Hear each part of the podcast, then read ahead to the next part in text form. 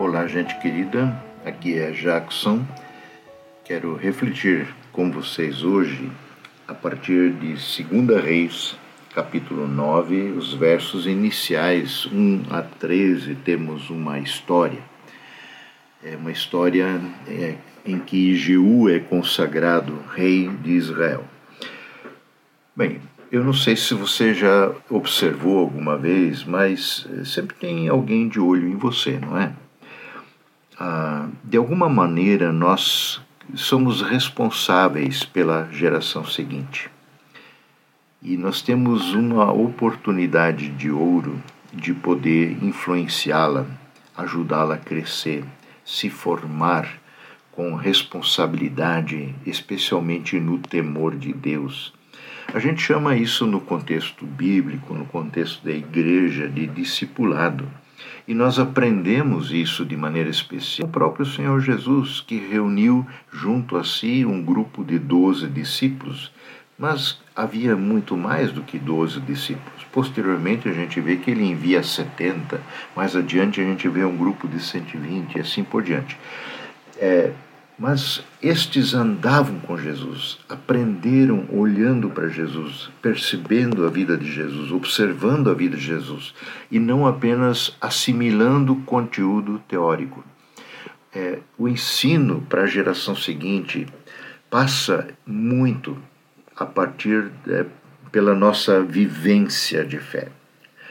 Ah, se você pensa no, na responsabilidade ou na oportunidade que um avô tem, por exemplo, de testificar de Jesus, testificar do temor de Deus aos seus netos. Eu me lembro muito é, como meu pai, por exemplo, interagia com os filhos da minha irmã mais nova, que eles moravam muito perto, né? E eles aprenderam de Jesus com ele. E ele, assim, muitas vezes foi rejeitado talvez pelas coisas que ele dizia, a forma como ele dizia, a forma como ele se posicionava, mas é, conheceram Jesus, graças a Deus por isso, e eles hoje são gratos por isso. É, como pais em relação aos filhos, como adultos em relação aos jovens, é, nós temos o privilégio de ter essa responsabilidade de mentorear, de discipular, de ajudar a geração seguinte a crescer no temor de Deus. Assim Paulo fez com o jovem pastor Timóteo, né? E não só é, o pastoreou, o mentoreou, ajudou a crescer na fé, como instruiu ele a ele instruir outros. Assim também aqui na nossa história, Eliseu faz com este jovem aprendiz de profeta. Assim como Eliseu já andou com Elias e aprendeu com ele, é, agora este jovem profeta é encaminhado. Encaminhado e a ele é dado uma missão de ir até a cidade de eh, Ramote-Gileade e lá encontrar o comandante do exército de Israel, chamado Jeú, e ungí-lo com óleo, rei de Israel, segundo a ordem do Senhor. Eliseu recebeu essa ordem de Deus e encarrega este jovem profeta de ungir rei sobre Israel, o próximo rei sobre Israel. Uma tarefa de grande valor.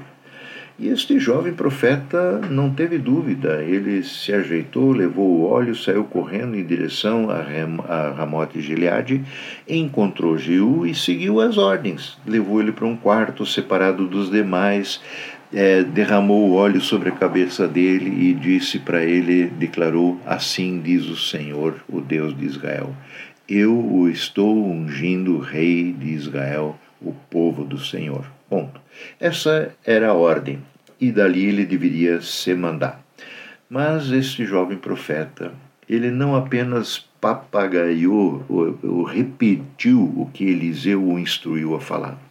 Ele foi, de fato, como servo do Senhor, como um bom aprendiz que depende e anda no temor de Deus, que foi falar e agir na autoridade do Espírito Santo de Deus. Ele acrescentou muitas coisas a essa profecia. E ele seguiu falando os versos que estão ali, né, cinco e seguintes até o verso dez, coisas de grande valor, de grande importância do que Deus faria. Ele inventou? Não.